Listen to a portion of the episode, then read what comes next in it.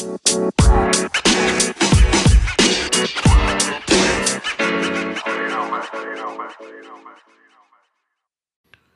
Planı Podcast'inin 41. bölümünde sizlerle birlikteyiz. Et Oyun Planı Pod hesaplarını Facebook, Twitter ve Instagram üzerinden takip edebilirsiniz. Evet yeni bölümümüze hoş geldiniz. Bugün Can'la beraber 41. bölümümüzde sizinle beraberiz. Ee, bildiğiniz üzere NBA e, bu ayın sonunda Orlando'da bir bubble olarak söyleniyor. Biz de öyle diyelim bubble içinde oynanmaya tekrar devam edecek. Ama biz hem e, güncel haberlerimizi verip daha sonra da konseptimiz olan oyun planı draftlarına 3. sıralarla devam edeceğiz.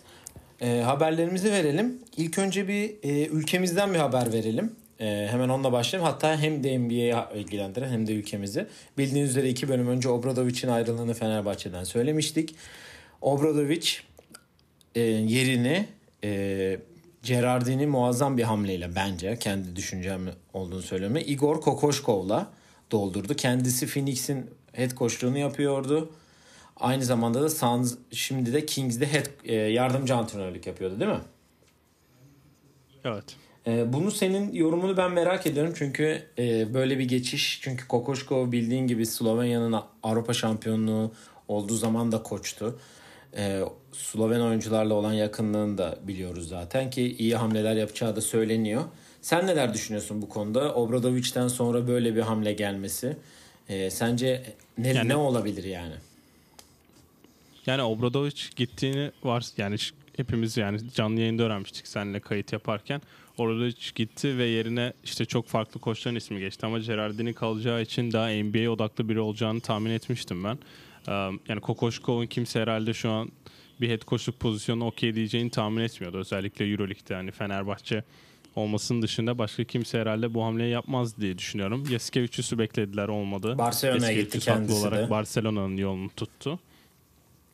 Yani Kokoşko için son günlerde ülkemizde çok fazla haber yapılıyor zaten. Hani benim tek büyük bir düşüncem var. O da kapalı kutu olması. Çünkü kendisi nereden baksan NBA'de Phoenix'le sadece 82 maça çıktı. İşte milli takım tecrübesini de kattığın zaman neredeyse toplam 150 maçlık bir head coachluk kariyeri var. Yani Obradovic'in herhalde 2150 maçlık bir head coachluk kariyeri vardır ki Obradovic Avrupa tarihin gelmiş geçmiş en iyi koçu olduğunu varsa, varsayarsak yerine kimi getirsem bir düşüş yaşanacaktı. Igoşko, ay Igor Kokoşko Igoşko herhalde kim vardı kendisi. Aynen. Bu düşüş için hani belki biraz yumuşattı ortamı. Şu an zaten hani markette bulunan koçları tam bilmiyoruz ama Saras'tan sonra gelebilecek en iyi adaylardan biri. Ee, onun yerine de zaten Spaiya da yazılıyormuş. Hı hı. Saras, Spaiya ve Kokoşko adaylardan adaylardan biri. Bir de Scariolo'nun adı geçti. Yani o adaylar arasında Saras gelemediği için Kokoşko herhalde en iyi tercih olmuştur. Yani ben hala bir kapalı kutu olduğunu düşünüyorum. Hani neler oynattığını, işte Slovenya'da oynattığı basketbola, işte şimdi Sırbistan milli takımın da başında zaten. Hani ne oynatabildiğini biraz tahmin edebiliyoruz ama hiçbir zaman uzun bir serüven koş uzun bir serüvene çıkmadı ve başarı odağı da sadece 10 günlük turnuvalardaydı. Hani o Phoenix'le 82 maçta 19-63 gitmişler yanlış hatırlamıyorsam. O yüzden neler yapabileceğini de göreceğiz. Yani şöyle Fenerbahçe'nin e, bir yenilenme operasyonu var çok ciddi bir şekilde ki eski yani Euroleague şampiyonluğuna taşımış oyuncularından yavaş yavaş ayrıldığını da görüyoruz zaten. Datome bunlardan biri. Kalinic'i geçen hafta konuştuk. Veseli'nin de ayrılacağı söyleniyor. Yerini hatta Antetomiç'le doldurmayı düşünüyorlarmış gibi haberler de var. Bence bu geçiş dönemi için Kokoşko iyi bir tercih olduğunu düşünüyorum ben. Kendi kendi düşüncem bu açıkçası. Ama senin de tabii daha yakından takip ettiğin için, daha yakından bildiğin için görüşüne de saygım sonsuz tabii ki de. Ee, diyelim e, NBA haberlerimize dönelim. Öncelikle bildiğiniz gibi yayın başına bahsedelim. Orlando'da sezon devam edecek. Ee, 24 Haziran ve 29 Haziran arasında yapılan korona testinin 344 testte 9 tane daha pozitif vaka varmış bu arada. Giderek ciddileşiyor bu e, haberler. Hatta bildiğin bilindiği gibi Landry Shamet de pozitif çıkmış. E, ve yani bu vakaların da pozitif çıkmasından dolayı takımlar da daha önce açtıkları antrenman e, tesislerini kapatmaya başladı. Bunlar Sacramento, Milwaukee, Miami, Clippers, Denver, Phoenix ve New Jersey antrenman e, şeylerini kapattılar. Ve şöyle bir haberde okudum. 7 ve 9 Temmuz öncesi teste girmeyen oyuncu Orlando'ya gidemiyormuş. Ee, ve oyun ve teste giren oyuncuların 3 adet negatif arka arkaya 3 testinde negatif olması lazımmış Orlando'ya gidebilmesi için. Ee, geçen gün e, Ibaka paylaşmış o senle bahsettiğimiz yüzük dağıtılmış oyunculara. Yavaş yavaş takımlar da Orlando'ya geçiyor ve Florida'da inanılmaz bir vaka artışı var. Sen de daha iyi biliyorsun orada olduğun için. Hani oynanmamaya doğru gidiş var ama buna inat bir scrimmage yani antrenman maçı e, fikstürü dağıtıl açıklandı.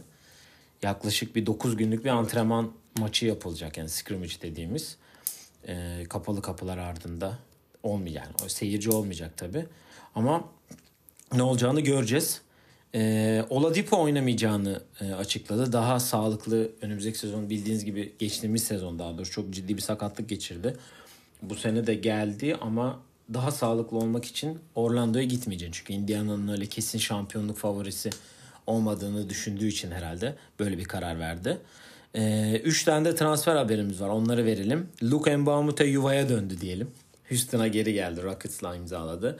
Cameron Payne e, Phoenix'le, Jordan Bell de Cleveland'la two-way contract. Yani hem G League hem NBA takımıyla oynama kontratı imzaladılar ikisi de. E, Cameron Payne Orlando'da olacak bilmiyorum ama Jordan Bell şu an Cleveland olduğu için e, orada olmayacak. Hatta oraya gitmeyen takımlar için Chicago'da bir böyle bir bubble düşüncesi varmış. Öyle bir Ben onun gerçekleşeceğini çok düşünmüyorum ama. Yani çok saçma zaten. Hani onunla ilgili çok caps'ler, evet. maps'ler falan filan da yapılmış hatta. Ama e, bakalım neler olacak onu da göreceğiz. E, Women NBA haberi verelim. Liz Cambage oynamayacağını 2020 sezonda açıkladı ki bugün de Women NBA ile alakalı test sonuçları vardı. Onda da haberi geldi. Yapılan 300 kaç 270 testte 20 kişi de pozitif çıkmış.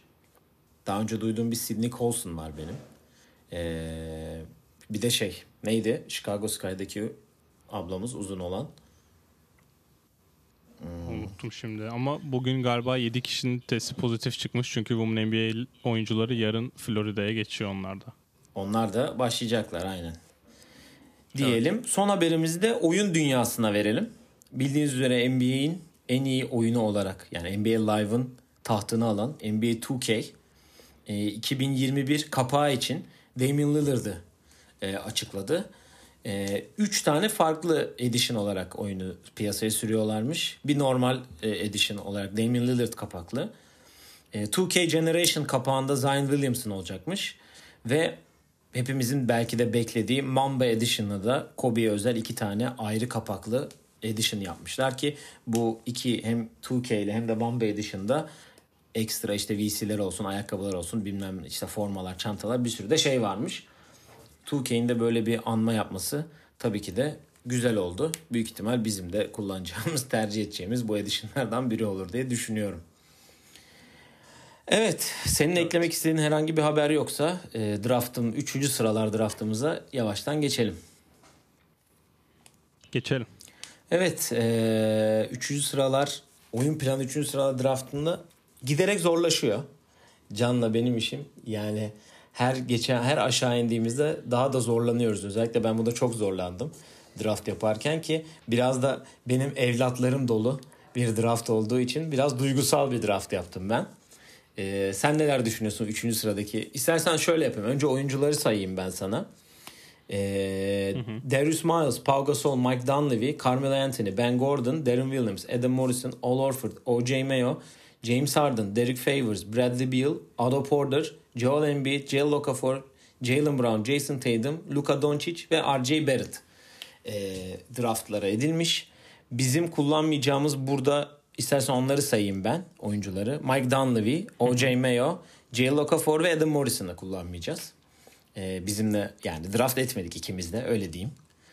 E, ne düşünüyorsun bu oyuncu havuzuyla alakalı, draft havuzuyla alakalı? Önce yorumlarını alayım. Sonra drafta başlayalım. Ya bu geçen bölümde de konuştuğumuz oyuncularda ben konuştuktan sonra dikkatimi çekti. Bu son dönemlerde draft edilen takımlarda bir hani bir trend var. Mesela geçen bölümde çok Lakers'ın draft ettiği oyuncuları konuştuk. Bu bölümde de işte Philadelphia'nın draft ettiği, Boston'ın draft ettiği oyuncuları görüyoruz. Hatta Washington da dahil bu gruba. işte o takımların bu son dönemlerde yaptığı tankingleri ya da diğer takımlardan aldığı hakların karşılığını aldığını görüyoruz. Özellikle Boston'ın burada yaptığı iki seçimde Nets'in Nets'e Paul Pierce ve Kevin Garnett'e yaptığı takaslardan dolayı gelen seçimler.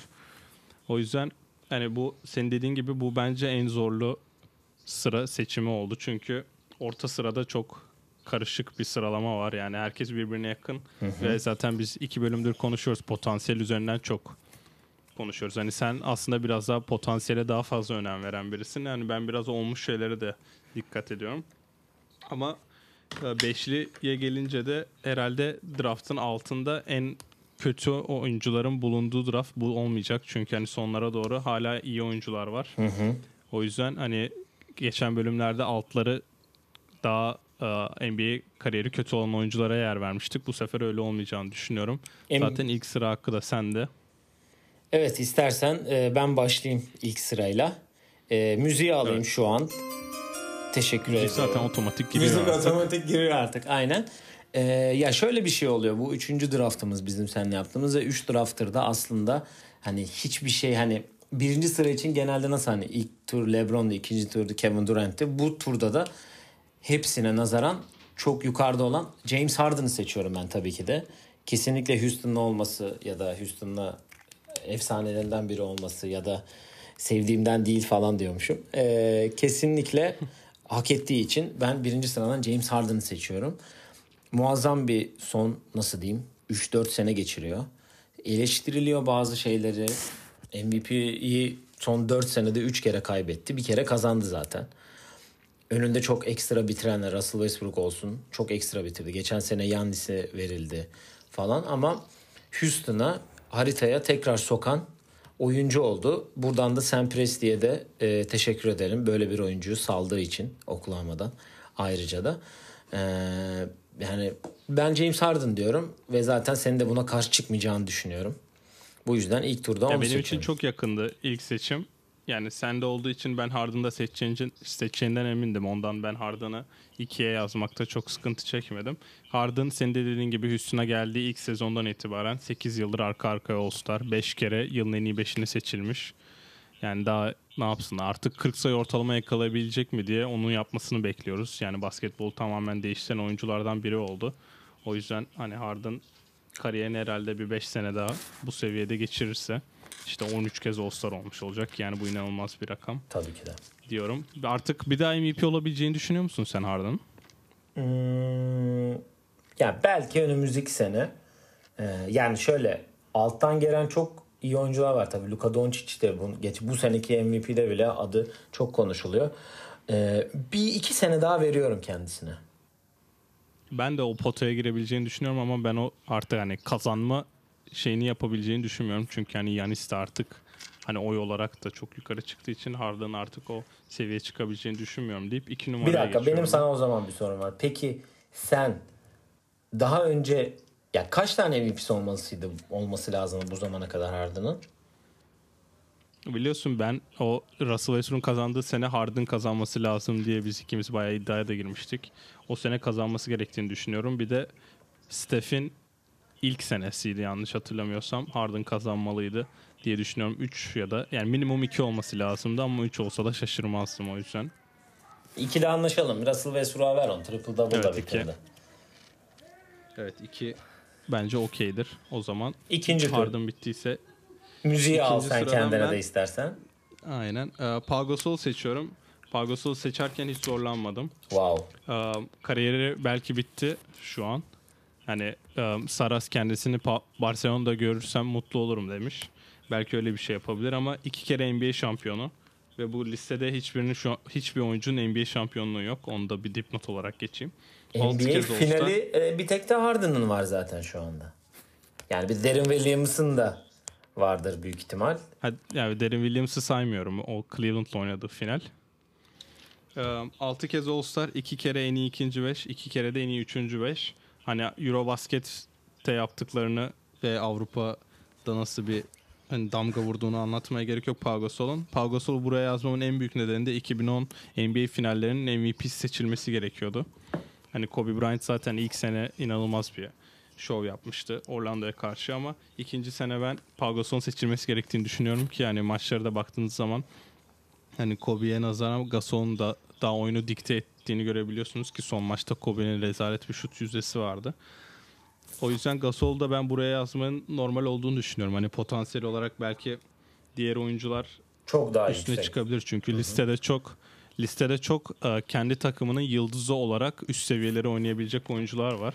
Eminim zaten sıra onlara geldiğinde de konuşacağız bunu ama hani Gasol'un bitmiş kariyeri olarak yani ben diğer oyunculara iki kez NBA şampiyonu olabilir mi acaba? Onu göreceğiz. Hani All-Star sayısı olarak diğerleri kesin geçer ama ben Gasol'un hani Avrupa'da yaptığı yaptığından da dolayı buralara yazmak istedim. Bir tane de dünya şampiyonluğu var. Onu da dipnot Yani- olarak geçeyim. Şöyle diyeyim Avrupa yani uzun bir süre zaten biz bunun maç kaseti yayında da bahsettik bu kadrodan. Ee, genelde Olimp e, Amerika kadrosunu konuştuğumuzda da bahsettik. Bu o kadroyu zorlayabilen İspanya'nın en önemli oyuncusu. Avrupa şampiyonu oldu iki kere. Ee, e, dünya şampiyonu oldu. Yani olimpiyatta ikincilikleri var. Hani daha ne yapsın? İki de NBA şampiyonu var ki ben sana şunu diyeyim. Bu geri kalan bu draftta seçilen oyuncularda iki tane NBA şampiyonu olabilecek kimse yok yani. Yani Doncic Evet, olur öyle. Jason Tatum ne olur bilmiyoruz tabii ki de ama ben şu anda o şeyi göremedim. Harden'ın bile olup olup, olup olamayacağını bilemiyoruz yani. Ya bir de ben e, Gasol'u bu kadar yükseğe yazmam nedeni de hem Avrupa kariyeri hem NBA kariyerini topladığında Avrupa'nın gelmiş geçmiş en iyi oyuncusu olduğunu düşünüyorum yani. Sen ne düşünüyorsun? Hani Nowitzki yakın ama başarı olarak Pau Gasol'un ben çok üstte olduğunu düşünüyorum. Yani her demin de bahsettik. İki şampiyonluğu her zaman onu Nowitzki'nin bir adım önüne koyuyor bence. Ki Ve Avrupa'da aldığı Eurobasket'te işte Kesinlikle. madalyaları gelince. Sonuçta Nowitzki evet çok iyi bir NBA kariyeri var gerçekten. Dallas'a Dallas'ın vücut bulmuş haliydi çok uzun süre bırakana kadar ve 2011'de şampiyonluğa taşıdı sen de biliyorsun ama e, Almanya ile hiçbir başarısı yok. Aynı zamanda yani Gasol'un yaptıkları zaten ortada yani. Ben de en iyi Avru en iyi Avrupalı olduğunu ben de düşünüyorum yani. O konuda bir şeyim yok ama bir adım önde yani. Çok böyle fark yok arada. Evet. Evet o zaman üçüncü sıraya geçiyorum ben. Ee, ben üçüncü sıradan evladımı seçiyorum. Çünkü onu bırakmak istemiyorum daha aşağıya. Jason Tatum'u seçiyorum. Yani çok e, büyük potansiyelli. Belki de bu draftın yani NBA'ye gelirken ki en büyük potansiyeli. Öyle diyeyim sana. Doncic'le beraber diyeyim hatta. Doncic'te şey yapmayayım. Doncic'in Avrupa yaptı. Biz Avrupa'da yaptıklarını biliyorduk zaten ama Doncic konuştuğumuz zaman ilk baş, baştaki bölümlerde NBA'deki yani Amerika'da yaşayan hem seyirciler hem scoutlar vay be neler yapıyor bu çocuğa kadar getirdiler ama biz Real Madrid senesinde de gördük zaten. Ama Jason Tatum yani aynı seviyedeler potansiyelleri ve Jason Tatum rookie senesinde bile neler yapabileceğini 2018'de zaten gösterdi. Boston'ı inanılmaz bir playoff e, koşusu yaptırdı. Kyrie'siz yaptırdı bunu. Ve e, bu doğu finalinde neler yaptığını da sen de gayet iyi biliyorsun. Oyunu geliştirebileceği yönleri tabii ki de var. Fizik ve kol uzunluğu inanılmaz bir şey. Sen de gittiğimiz Boston maçında da zaten kendisini gördük. Yani kolları inanılmaz uzun. inanılmaz bir fiziği var yani. Ve e, bu senede yanlış hatırlamıyorsam bir Clippers maçı var. Çok iyi oynadı. Aynı zamanda bir Houston maçı var. Çok iyi oynadı. Ve yani ben Boston'ın tercihinin ondan ondan yana kullanması taraftarıyım. Yani evet dediğin gibi zaten Boston hani ona da geleceğiz Jalen Brown'a. Bir kontrat verdiler ama max kontrat dönemi geldiğinde ben artık Gordon Hayward'la tamamen yolları ayıracaklarına inandım. Hani Jason Tatum Boston'da uzun süre kalacaktır ki kendisi de istiyor. Hani çaylak senesinde yaptıklarından bahsettim. Bu seneki iki Clippers maçı da çok iyiydi bu arada. İçerideki de e, koronadan yaklaşık 1-2 hafta önce olması lazım. Ya da birkaç hafta önce olması lazım. Çift uzatmaya giden maçta çok iyi performansı vardı. E, ben yani Tatum'u burada ben de hani Luka ile senin dediğin gibi aynı yerde görüyorum. Araları sadece bir yaş. Luka'nın oynadığı basketbol biraz da hani daha topa çok daha hükmeden. Hani ve sayı dışında çok şey yapan biri. Ama Tatum'da sayı olduğu sayı olarak baktığın zaman hani NBA'de uzun süre sayı krallığında ilk 5'e girebilecek bir basketbol oynuyor ki benzetilen Paul George'dan daha potansiyelli olduğunu düşünüyorum ben. Yani, Paul George hem sakatlıklarla uğraşıyor hem de Tatum'un böyle sahada daha hani ne, ne zaman son top olursa olsun ne olursa olsun daha fazla sorumluluk aldığını görüyoruz ki Paul George'a en çok eleştirilen yer playoff'tur. Hani Tatum daha çaylak senesinde o playoff'larda LeBron'a karşı yaptıklarını da Yedinci o doğu maç. finallerinde gördük. Aynen öyle o 7. maçta smacı ve işte karşı durması hani nasıl bir lider olabileceğini de gösterdi. Geçen sene bir orta mesafe sıkıntısı vardı. Niyeyse fazla orta mesafe kullanıyordu ama bu sene üçlükte istenilen rakamlara da ulaşınca kullanış açısından hani hem seviye atladı hem de zaten bu sene de All-Star oldu ki hak ettiğini de düşünüyorum. Yani geçen sene bir sakatlık yaşamasaydı ki 2019 Dünya Şampiyonası'ndaki facia önlenebilecek bir durumdaydı yani. O takımın en iyi oyuncusuydu. Hatırlarsan bir sakatlık Evet. bilek bilek bir saka, bilek sakatlığı yaşadı ki o da çok az süre aldı ve sonlara doğru ve belki de be- Amerika'nın en büyük kaybı oldu ki Tatum'la ilgili şunu söyleyeceğim. Tatum büyük ihtimal 29 30 yaşları arasında prime'ına yükselip MVP olabilecek seviyede olduğunu düşünüyorum ben. Ben daha erken olabileceğini düşünüyorum ya. 26-27'de bile olabilir önümüzdeki 6 sene içindeki. Bu yaş erken yaşta da milli takıma gelmesi ben bundan sonra bir 2-3 altın madalya alabileceğini de düşünüyorum. Yani e, ilk- şu an hani nasıl diyeyim LeBron jenerasyonu için second coming dendi. Bunlar da onların arkasından gelebilecek bir second coming o şey yaratabil o ekibin lideri olarak görüyorum hatta ben. O, o kadar şeyim yani Evet. sana onu söyleyeyim. Bunu evladım olduğu Evet, için de evet. De söylemiyorum. fikirdeyim. Hani NBA'ye önümüzdeki bir 10 seneye çok konuşturacak kendinden öyle diyeyim sana. Evet haklısın. Evet, Deyip ben dördüncüsü. geçiyorum. Ee, tabii ki Luka Doncic'i alacağım. Hani Luka kendi draftında da birden gitmesi gerekiyorken üçüncü sıradan gitmişti. Ki takasla Belki gitti o bu, da yani. e, Ki bu belki bu kariyerler sona erdiğinde de burada da belki birden gitmesi gerekiyorken dördüncü sıradan gidiyor olacak. Ben Luka'yı Tatum'un üstüne yazmıştım ama o da sadece hani biraz daha bize yakın olduğu için Avrupa'da yaptıklarını da gördük ve Luka'nın o yaşta yaptıkları Euroleague Final Four'unda MVP'si, Euroleague sezonun MVP'si oldu.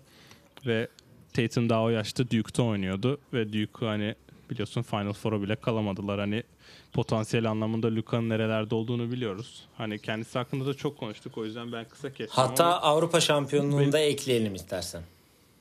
aynen Kokoşko'da da zaten sen söylemiştin. Ee, ben Boston'da bir Celtics Mavericks maçına gitmiştim. Doncic'in hani top oyundayken ve o sahadayken neler yapabileceğini çok rahat hani izleme şansım oldu. Hani oyunu tamamen kendisi dikte ediyor. Hücumda istediği zaman topu alıyor, domine ediyor. 20 saniye topu tutuyor ve boş şutu yaratıyor da kendisi atıyor ya da bazen hiç topa bile gitmiyor ya da almıyor bilerek. Hani ne, ne zaman ne yapacağını çok iyi karar veriyor ve sahada istediğini yapabiliyor. Benim yani negatif bir şey söylemek istiyorum burada. O da rebound konusunda cidden inanılmaz bir nasıl diyeyim hani rebound kovalıyor. Hani savunma yaptığı adamı eğer onun savunduğu adam şut atmıyorsa Luka daha top elden çıkmadan boyalı alanın içinde rebound kovalıyor. Savunma reboundu kovalıyor. O da bu triple double'a yakın istatistiklerinde çok yardımcı olduğunu düşünüyorum ki buna da çok dikkat çeken şeyler vardı. Bu sene playofflarda belki savunmada biraz daha onun üstüne oynandığını görebiliriz. Ama onun dışında hani zaten All-Star oldu ki ikinci senesi bu. Artık bundan sonra bir 10 sene arka arkaya Tatum'la birlikte durmadan All-Star olacaklarını da düşünüyorum. Peki ben sana demin konuştuk hani Gasol Nowitzki dedik. Sence Doncic kariyerinin sonunda bu ikiliye yaklaşabilecek bir yerde olacak mı? Geçebilecek mi? Sen ne düşünüyorsun bu konu hakkında? Yani hiç sakatlık yaşamayacağını varsayarsak Nowitzki'ye yakın İnşallah. bir kariyeri olacağını düşünüyorum ben. Yani mesela Eurobasket altın madalyasıyla Avrupa başarısında Nowitzki'nin direkt üstüne attı. Nowitzki'nin bir gümüşü bir bronzu var çünkü Almanya formasıyla. Hani Doncic direkt altını alarak iyi bir yerden başladı. Onun dışında yani eğer bir numara olarak devam edecekse bir şampiyonluğu olacaksa Nowitzki ile yakın seviyeye gelir diye düşünüyorum. Birden fazla şampiyon olursa Gasol'un da önüne geçme şansı var sadece NBA başarısından dolayı. E, lig MVP'si olursa da Nowitzki ile ve Gasol'un önünde olur. Lig MVP'si ben bir sene olacağını düşünüyorum bu Bir arada. sene Sadece verirler hani diyorsun. istatistiksel durumdan dolayı. İyi. Ya dediğin her şeye katılıyorum açıkçası. Doncic'e anlatacak, söyleyecek çok fazla bir şeyimiz yok artık. Her şeyi söyledik zaten. İnşallah dediğim gibi sakatlık yaşamadan kariyeri boyunca devam eder. Diyelim 5'e geçelim. Şimdi Evet. ben buradan büyük tartışmalı bir seçim yaparak tabii ki de Carmelo Anthony'yi seçiyorum. Ee, 2003 draftının aslında 2 numarası olması gerekirken 3'e düşüp ka- nasıl diyeyim e, kaderi tamamen değişen e, bir oyuncu olduğunu düşünüyorum. E, bunun yanına 4 tane altın madalya eklemesi. E, evet NBA'de çok eleştirildi özellikle son 2 sene. Son 2 senesi yani New York'tan ayrıldıktan sonra çok eleştirildi. Ama Denver'lı yılları ilk baştaki New York'ta oynadığı ilk 2 sene onu çok ayrı bir seviyeye çıkardı.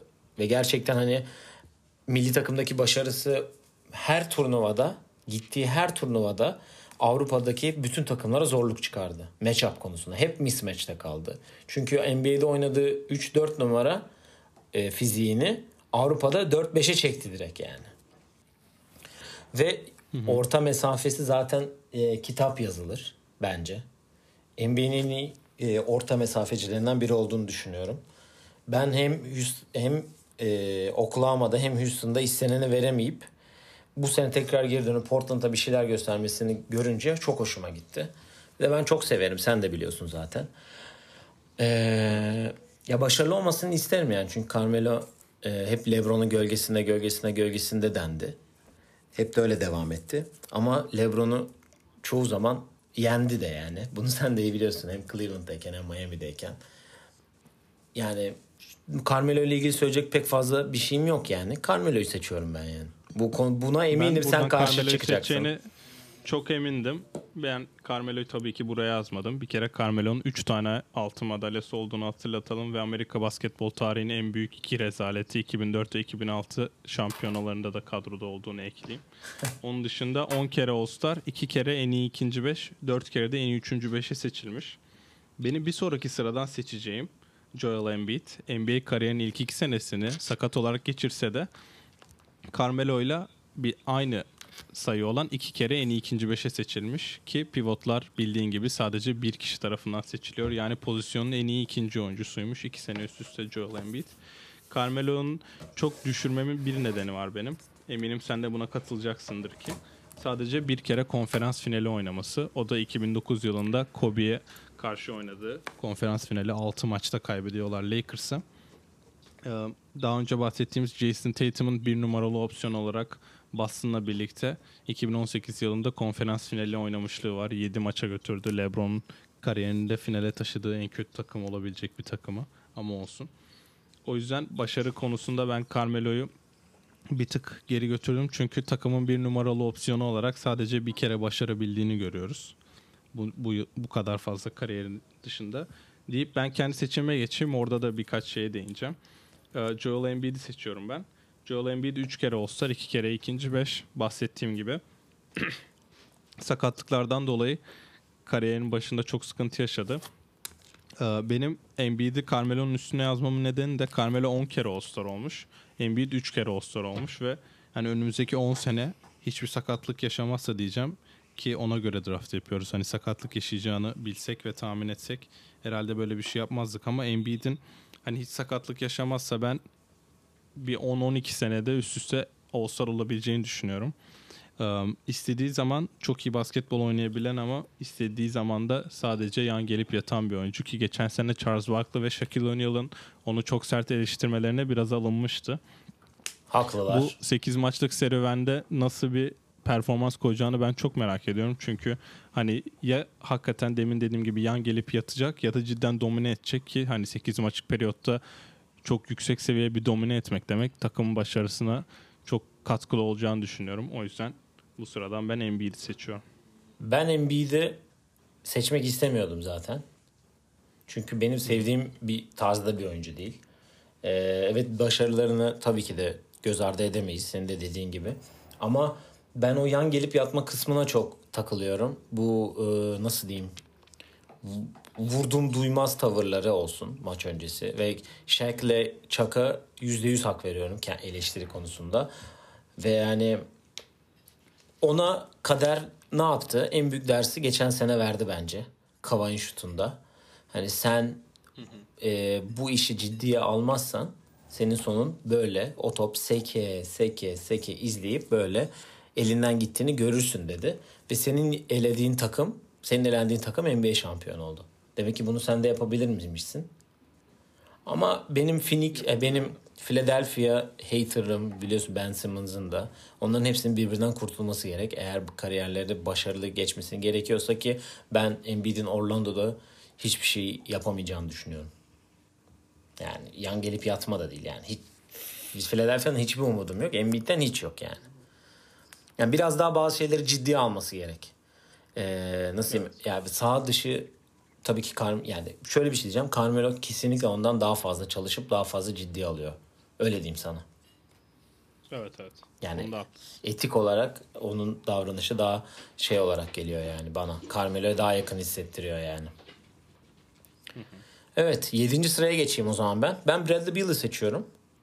Ee, Bradley Beal'ı seçmemin en büyük sebebi de e, geçen sefer nasıl John Wall'da konuştuysak e, birinci tur sıralarında e, onu da hatta John Wall da 7. sıradan seçmişim. Onu da söyleyeyim bu arada. Şimdi notların arasına baktım tekrar.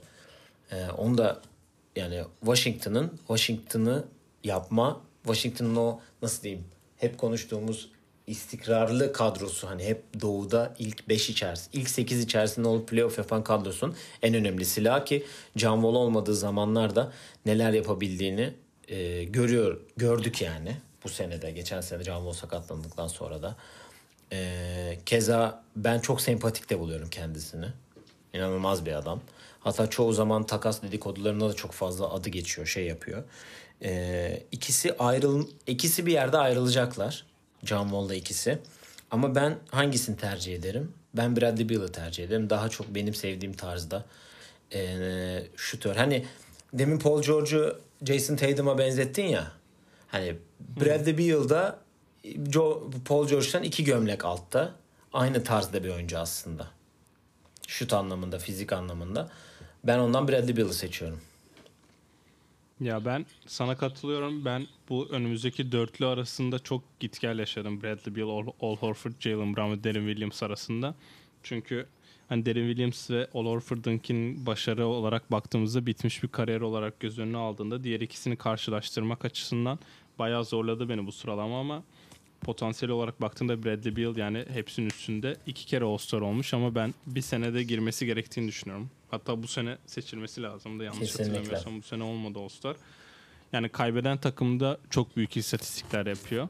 Ama kazanan takımda da iki ikinci opsiyon olduğu zaman neler yapabileceğini biz gördük. Şu an hani başka bir role evrildi. Hani John Wall yokken takım bir numaralı opsiyon olmasını geçtim. Hani atıyorum Devin Booker gibi sadece sayı atarak ya da başka şeyler hani yapmayarak takımın lideri değil. Hani oyunu da geliştirdi ve asist rakamlarında da çok büyük bir artış oldu.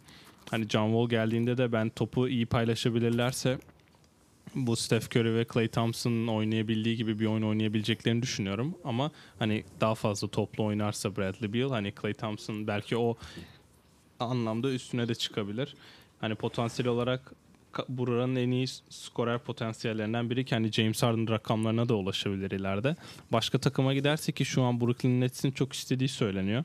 Brooklyn Nets'e gidip üçüncü opsiyon olarak ben nasıl bir katkı yapabileceğini bilmiyorum. Çünkü hani dedik burada Wizards'ta ball handler olarak ve bir numaralı opsiyon olarak çok seviye atladı. Tekrar onu üçüncü kişi rolüne çevirmenin ben çok mantıklı olacağını düşünmüyorum. Ama şampiyonluğa oynayan iyi forvetin olduğu bir takımda uzun forvetin ya da atıyorum Kawhi Leonard'ın yanında yani, yani Paul George'un şu anki rolünde de olabilecek bir takımda iki ya da bir buçuk iki kişinin bir buçukuncu opsiyon olarak oynadığı bir basketbolda ben çok başarılı olabileceğini düşünüyorum. O yüzden Beal seçimine katılıyorum. Yani iyi bir üçlüde yani iyi bir e, Big Three'de üçüncü kişinin seçimi mesela Gordon Hayward yerine Boston'da olsaydı eğer çok farklı bir şey konuşuyorduk Boston hakkında. Ama o zaman da atacak top yok. Mesela hani Kemba Walker, Jason Tatum, Bradley Beal sonuçta hepsi sayı üstüne ve hani savunma olacak birinin asist yapması. işte o Marcus Smart tamam çok arayı kapıyor ama Gordon Hayward da Mesela hani Kemba Walker'ın backup'ı rolü oynadığı zaman eli kırılmadan önce çok iyi işler Aha. yapıyordu. Hani Bradley Beal'ı oraya atmak onu bir kutunun içine sıkıştırmak olur. Houston'a Hani atmak biraz daha- kariyerini bitirmek olur herhalde. Yani Houston'da Westbrook yerine olsa yani Chris Paul rolünde oynasa Houston'da mesela Bradley Beal, James Mesela Harden çok Chris başarılı Paul, olur. James Harden, Bradley Beal'a ne dersin? Ya o hiç olmaz. Yani başka basketbol getirilecekse maça onu okeyim. Basket topu. Aynen. Evet. Um, o yüzden ben kendi sırama geçiyorum. 8. sıra olması lazım. 8. sıradan Old Horford'u seçiyorum ben. Nice. 5 5 kere All-Star, bir kere en iyi 3. takım. Kariyer ortalamaları da 14 sayı 8 rebound. Sessiz sakin basketbol oynayan bir arkadaşımız kendisi. Çok. Varlığıyla yokluğu Kari- bir. Kariyerin en kötü kariyerin en kötü kararını bu sene tekrardan Philadelphia ile anlaşarak verdi. Ama ben burada onu suçlamayacağım. Philadelphia'nın ona verdiği kontratı su- suçlayacağım. Çünkü Joel Embiid varken Embiid'in backup'ı olarak mı aldılar? Orayı çok anlamadık ve hani o paraya da Embiid'in backup'ını almak biraz saçma oldu. Ki zaten başarılı olunan dönemlerde bench'ten geliyordu uzun süre. Şimdi bu sakatlıklardan ve gelişen olaylardan dolayı herhalde tekrardan ilk 5'e geçecektir. Orta mesafeden çok ekmek yiyordu Atlanta günlerinde. Hani Mike Budenholzer'ın başarılı olma nedenlerinden biri de hücumda ve savunmada Al Horford'un biraz üstüne yüklenip onun playmakerlığına güvenmek oldu. Şu an üçlük atmaya da başladı ki yani bu listedeki herkes de birbiriyle oynamış neredeyse. Ee, işte o Jalen Brown, Jason Tatum ve Al Horford'lu takımın da o seviyelere çıkmasının nedenlerinden biri hani Al playmakerlığı ki Brad Stevens'ın bunu çok özlediğini de görüyoruz. Hani hep o playmaker center pivotları oynatıyor. Hani Al öyle de başarı yaptı. 5 kere All-Star oldu. O yüzden alttakilerin de ben o seviyeye çıkamayacağını düşündüğüm için ben bu sıradan Al Horford'u seçiyorum. Yani dediğin gibi çok sessiz, çok sakin. Varlığıyla yokluğu bir. Katkısını her zaman verebilecek bir seviyede. Yani nasıl diyeyim?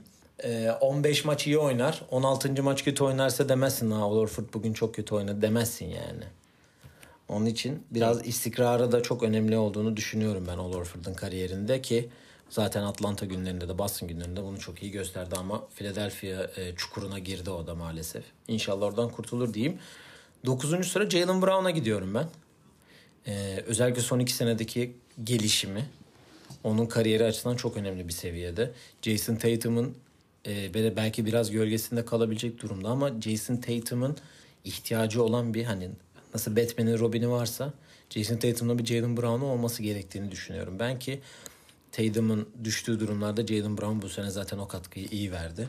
Ama bir ipte iki cambaz oynayacak mı oynamayacak mı onu da göreceğiz zaten deyip yani Jalen Brown'un yani kesinlikle sağ her işi yapıyor sahada. Sayısını da var. Savunmasını da yapıyor.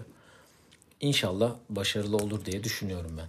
Daha da bu kariyeri devam eder. Yani son iki senedeki gelişimi daha da devam eder inşallah.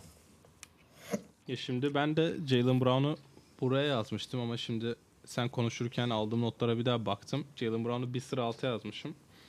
Onun nedeni de Derin Williams'ı seçeceğim zaman anlatacağım. Jalen Brown All-Star olabilmesi için bence tek bir şansı vardı. O da bu seneydi. Çünkü hatırla çok yakınlardı All-Star'lar açıklanana kadar Ki biz senle olarak. bu konuda galiba bir fikir ayrılığı yaşamıştık gibi hatırlıyorum. Evet hani Jason Tatum All-Star olduğu açıklandıktan sonra inanılmaz bir seviyeye çıkıp haklı çıkarmıştı herkese. Ama Jalen Brown hani şu an bir kontrata imza attı ve o takımın olabil yani en iyi üçüncü opsiyon olabilecek konumda. E ben Kemba Walker'ın çok geriye çekileceğini ya da Jason Tatum'un da hani bahsettik zaten artık bundan sonrası daha yukarısı Jason Tatum için. O yüzden Jalen Brown kariyerinde bir daha All-Star olabilmesi için işte ya Boston'ın 3 All-Star gönderdiği bir sene olacak ya da Boston'dan ayrılıp başka takımda birinci ya da ikinci opsiyon olarak çok üst seviyelere çıkması gerektiğini düşünüyorum.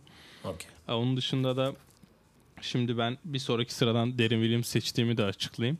Onun nedenlerine de gelince de e, Jalen Brown'la da birleştireceğim bu konuyu.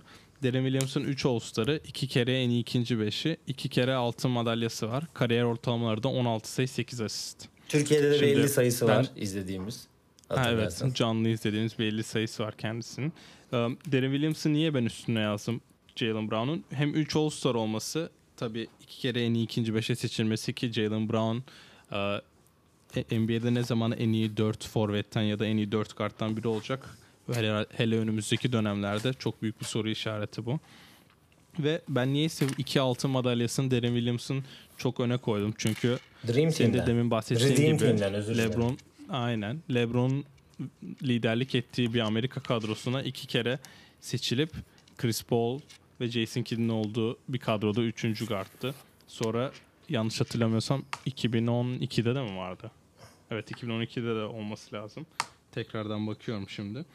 Hani Derin Williams e, hani bir numaralı opsiyon olarak bunun rakamlara erişti. Tek büyük sıkıntısı kariyeri bir anda çöküşe geçti. Aynen 2008 ve 2012 kadrolarında var. Hani şu an Chris Paul'un oynadığı basketbolu görüyoruz. İkisi aynı draftta seçiliyor. Kendisi 3 Chris Paul 5. sıradan.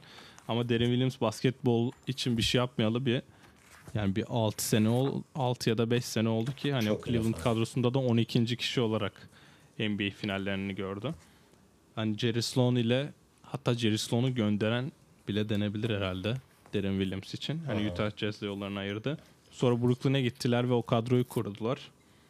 Kevin Garnett ve Paul Pierce'la birlikte hatta Joe Johnson da vardı. Ama çok başarıda göremeden kariyeri sona erdi. Ki şu an kendisini ben bu sene hep Illinois maçlarında tribünde gördüm. Sanırım orada o takımı da yakından takip eder, ediyor. Zaten oradan olması lazım. Derin Evet Williams. evet Illinois çıkıştı zaten. Ya işte dediğin gibi sen zaten çok iyi özetledin. Utah'ın o başarılı dönemlerinde zaten Utah'la beraber All-Star olması, milli takımlarda oynaması. Brooklyn yanlışı devam etti. Oradan bir de zaten kariyeri tamamen düşe geçti. Lockout senesinde ülkemize geldi. Allen Iverson'ın yedeği Allen Iverson yerine geldi ki ülkemizde de çok sevilen Beşiktaş tarafından formasına emekli edilmiş bir oyuncu. Canlı izleme fırsatını yakalamıştık biz de seninle dediğin gibi 50 sayısını. Yani Derin Williams yani ne anlatabilirsin ki yani çoğu insanın sevdiği oyunculardan biri. Ee, ve geldik 10. sıranın altına. Şimdi ben bu son kalan beşli arasında potansiyeli en iyi olana gideceğim. Ve tabii ki R.J. Barrett'a gideceğim. Çünkü eee, şimdi New York'un gereksiz bir hype'ı var. Bunu seninle beraber New York'a gittiğimizde de gördük. Yani yeni kral R.J. Barrett bilmem ne falan. Tartışırsın neler yaptığını, şey yaptığını. Çok büyük bir hype'la geldi. New York'u kurtaracak dediler. New York'un Zion'ı alamayıp onu alması tabii ki biraz hayal kırıklığı olsa da R.J. Barrett ileride New York'a bir şeyler verebilir. Ama bence New York'tan ayrılırsa başka bir takımda kariyerinde daha çok şey verebileceğine inanıyorum ben. Solak olması büyük avantaj. Ama eee, nasıl diyeyim? Ya işte çok genç tabi de. Potansiyelini de göreceğiz yani. Önümüzdeki senelerde ne yapabilecek. Onun için pek fazla bir şey söylemiyorum R.J. Barrett için. Yaşayıp göreceğiz onu. Ya ben RJ için hani beklenenden kötü performansla girdi lige. Ki yani Duke'da Zion'la birlikte tercih açısından çok büyük hatalar yaptığı maçlar da var ki yani potansiyelinin herkes farkında. Onun dışında hani solak olması çok büyük avantaj dedin de kendisi sanırım yanlış elle şut atıyor. Çünkü kend- geçen bir açıklaması vardı. Ben hep sağlam sadece solumla şut atıyorum diye. Hani bunu LeBron da öyle yapıyor ama hani LeBron, LeBron kardeşi. şut konusunda çok sıkıntı hani LeBron şut konusunda çok sıkıntı yaşamadığını da görüyoruz. Ki ben sana Hani bir, söyle, bir şey belki- söyleyeyim mi? Bir örnek daha vereceğim. Çok özür dilerim sözünü böldüm. LeBron kariyerinin başında çok büyük sıkıntılar yaşadı şut konusunda. O şutunu oturtana kadar sürekli şut stilini değiştirmesi. Bir kişi daha var. Sol eliyle yazı yazıp sağ eliyle şut atan. Ben o da şut. Da öyle bu arada. Hayır. Sol eliyle yazı yazıp sağ eliyle şut atıp şutta inanılmaz. Russell Westbrook. Aynen öyle. Yani hani bu oyuncular hani çok iyi şutör değiller ama hani Russell Westbrook'un da okey şut attığı dönemler vardı. Hani LeBron da var hala ki LeBron şu an hani şutunda biraz çok daha hani iyi seviyelere çıkmaya başladı diyebiliriz. Hani RJ Barrett oyun olarak şu an kimseye benzemiyor bence. Hem bir hem iki oynayabiliyor ama NBA Üç pozisyonu sanırım iki numara olarak devam edecek. Üç bile oynar yani öyle diyeyim sana. Ya, ya aynen. iki numara olarak devam edecek herhalde bundan sonra NBA kariyeri. Ben de onu buraya yazmıştım sadece potansiyelinden dolayı. Ama yani saydığımız isimlerde Jalen Brown'dan daha potansiyelli olduğunu düşünmüyorum ki bir nedeni var biz Jalen Brown'u da bu kadar yukarı yazdık. Hani All NBA takımlarından birine bile aday olabileceğini düşünmediğim bir kariyer çizeceğini çizecektir. RJ Barrett. O yüzden sırada ben e, canlı izleme şansı bulduğumuz ve benim de çok sevdiğim oyunculardan biri olan Ben Gordon'u seçtim. Ben Gordon çaylak senesinin çaylak senesinden başlayıp ilk 9 sene 16 sayı ortalamayla oynuyor kariyerinde ve bir kere de NBA'nin en iyi 6. oyuncusu ki onu da çaylak senesinde yapıyor. Hani skorer kimliği olarak o Derrick Rose'un parladığı ve Rajon Rondo ve Derrick Rose'un çok çekişmeli geçirdiği playoff serisinde Ben Gordon neler yapabildiğini gördük. Ee, Fiziksel olarak herhalde iki numara fiziğinde değildi. Belki bir numara fiziğindeydi ama skorer kimliğiyle çok öne çıktığı için hani Lou Williams'tan önce Lou Williams gibi oynayan bir oyuncuydu diyebiliriz Ben Gordon için. O Chicago takımında cidden hani çok iyi performanslar sergiledi ve emekli oldu. O yüzden buradan seçmenin ben çok mantıklı olduğunu düşünüyorum Ben Gordon ki kariyeri sadece 10 sezonluk 31 yaşında emekli olmuş kendisi. Yani şöyle bir durum söyleyeceğim ben Ben Gordon için. Geçen gün bir yerde e, bu Players Tribüne'de bir yazısı var. E, bipolar hastalığı olduğu ile alakalı büyük ya kariyerini bitirmesiyle de en büyük nedenlerinden biri olduğu söyleniyor. Kendisi için 31 yaşında NBA'yi bırakıyorsun yani. E, büyük ihtimal bu nasıl diyeyim Chicago'ya Derrick Rose öncesi bir kahraman olarak görünüp kariyeri boyunca bu hani bu, baskı baskı baskıdan e, sıyrılamayıp böyle bir yola girdiğini düşünüyorum ben. Yani dediğin gibi çok değişik e, bir oyuncuydu. Lou Williams tarzında şutu olan böyle ve çok sıçrayarak da şut atardı hatırla. Çok yüksekten atardı şutu da. Ee, yani biz de aynen izleme ve fırsatı da yakaladık. Yani Ben Gordon keşke biraz daha izleyebilseydik onu diyelim. 2006-2007 sezonunda 7. sırada bitirmiş sayı krallığında mesela hani Ben Gordon dediğinde aklına gelmeyen bir istatistik ama o da şimdi ben buldum. O değişik bir istatistik ki aynen o Players Tribune'de yazdığı yazıyı da isteyenler girip okuyabilir. Kendi kariyerine iyi bir geri bakış yapıyor kendisi. Evet. Diyelim 13'e geçelim. Ben 13 Otto Porter'ı seçeceğim. Bunu seninle çok yaşadık. Otto Porter mı Derek Favors mı diye. Ben Favors'ı sevmediğim için Otto Porter'ı seçeceğim. Onu da nereden niye olduğunu bugün sana açıkladım aslında ama e, dinleyicilerimize de açıklayayım. Otto Porter e, demin konuştuğumuz John Wall, Bradley Beal, Washington takımının üçüncü oyuncusuydu yani. Çünkü o şeyde nasıl diyeyim o o takımda önemli bir parçaydı. Sorumluluk aldığı maçlar olurdu. 3 numara 4 numara fiziğinde 3 numara. Bazen 4 numarada da oynadığı maçlar oluyordu. Oradan da buza geçti sakatlıklarıyla şeyleri de vardı ama ben hani bir takımda kilit parça mesela hani büyük kafaya oynayan takımlarda bench'ten gelip kilit parça savunmasıyla ya da ceza şutuyla önemli bir parça olabileceğini düşünüyorum Otto Porter için. Evet şu an kariyerini hani Chicago'da devam ettiriyor. Hani orada çok ben bir şey yapabileceğini zaten düşünmüyorum. Belki önümüzdeki dönemde bir buyout adaylarından biri olabilir. Sonuçta Mo Harkless, Emba Hamute, atıyorum Trevor Ariza tarzı gerçi Ariza onların bir, birkaç gömlek üstünde bir rol oyuncusu ama hani o seviye ve o katkıyı verebilecek oyuncular listesinde yer alacaktır. Daha atlet bir de. Saydığın oyuncular arasında evet, daha atlet yani.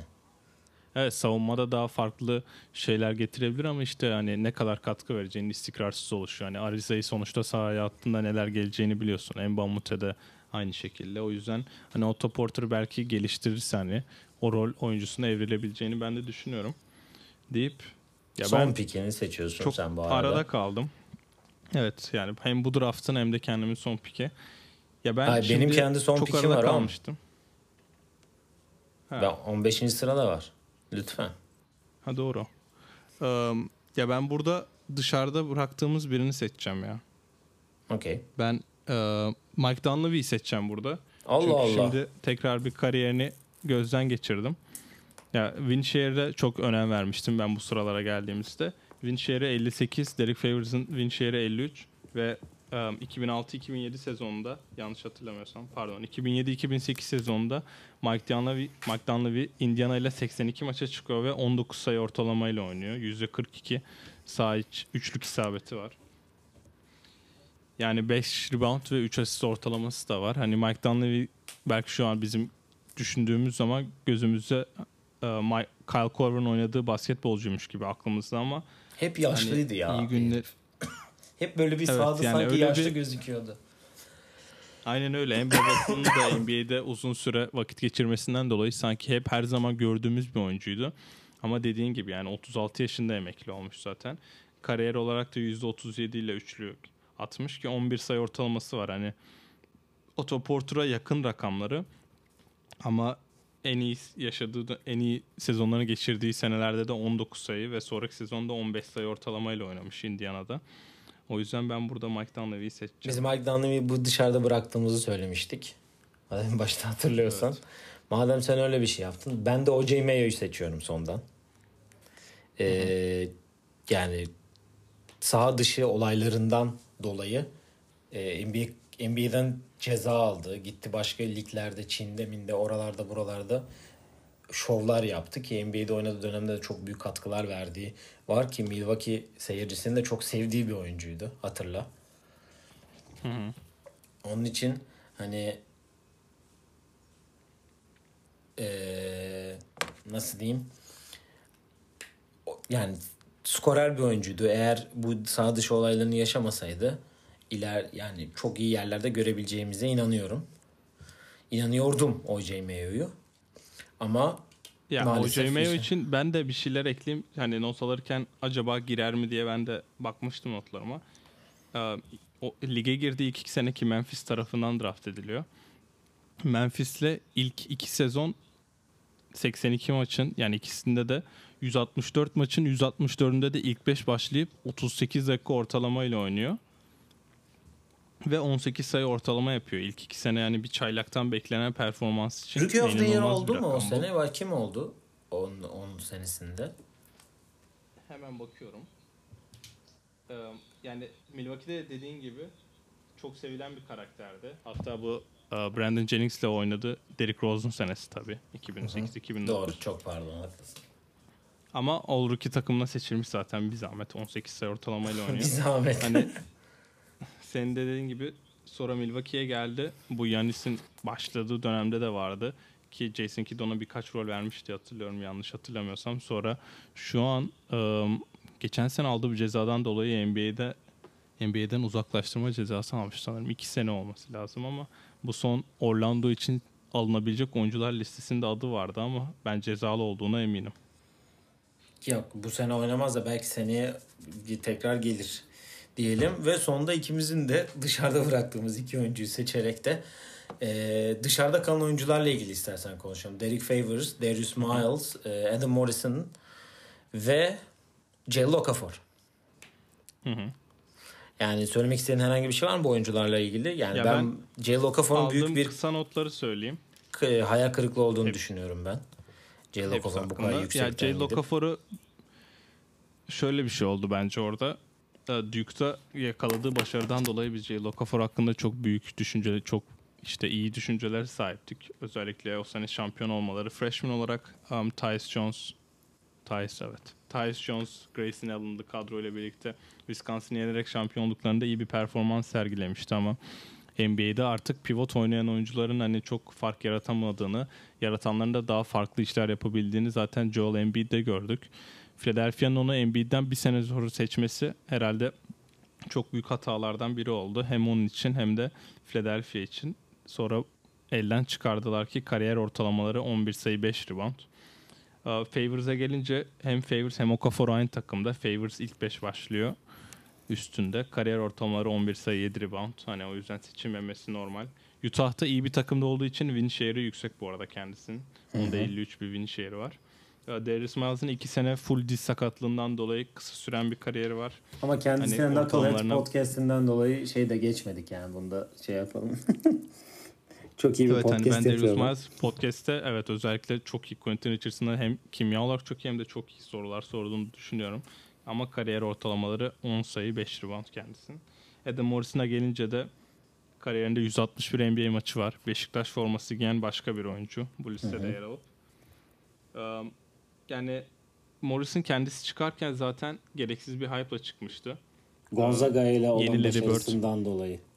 Aynen öyle. Yeni Larry Bird işte um, hani LeBron da çok yükseldiği dönemlerden sonra kolejde de böyle bir şey yaparak e, ne yalan söyleyeyim NBA'in beyaz bir kahraman aradığı dönemlerde Gonzaga'da yarat, yarattığı o hype'tan ve başarıdan dolayı çok sevilmişti. Ama o hype'tan dolayı gelip Charlotte gibi bir takıma da gelince hani hiçbir türlü başarılı olunamayacağını bilinerek o takıma girdi. 12 sayı ortalamayla oynadı. Sonra bir NBA sakatlığı. şampiyonluğu da var galiba.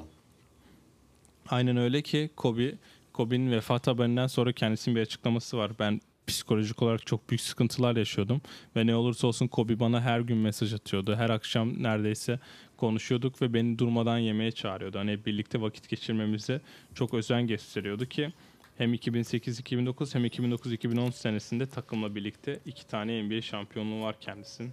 Aynen öyle. Evet var mı eklemek yüzden- istediğin başka bir şey? Herhangi bir e, bu draftla Ya yok, alakalı? bu Yoksa draft... draft- bitiş müziğini mi alalım?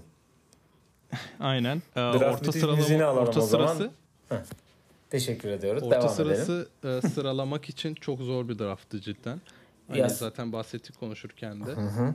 O yüzden güzel olduğunu düşünüyorum. Hani bu en zor sıralanacak draftlardan biridir diye Bence düşünüyorum. işte- Dördüncü sıralar hiç aklıma gelmiyor şu an Yani ama. şöyle diyeyim ben sana şimdi dördüncü sıralar önümde açık. Önümüzdeki bölümle alakalı birkaç şey söyleyelim.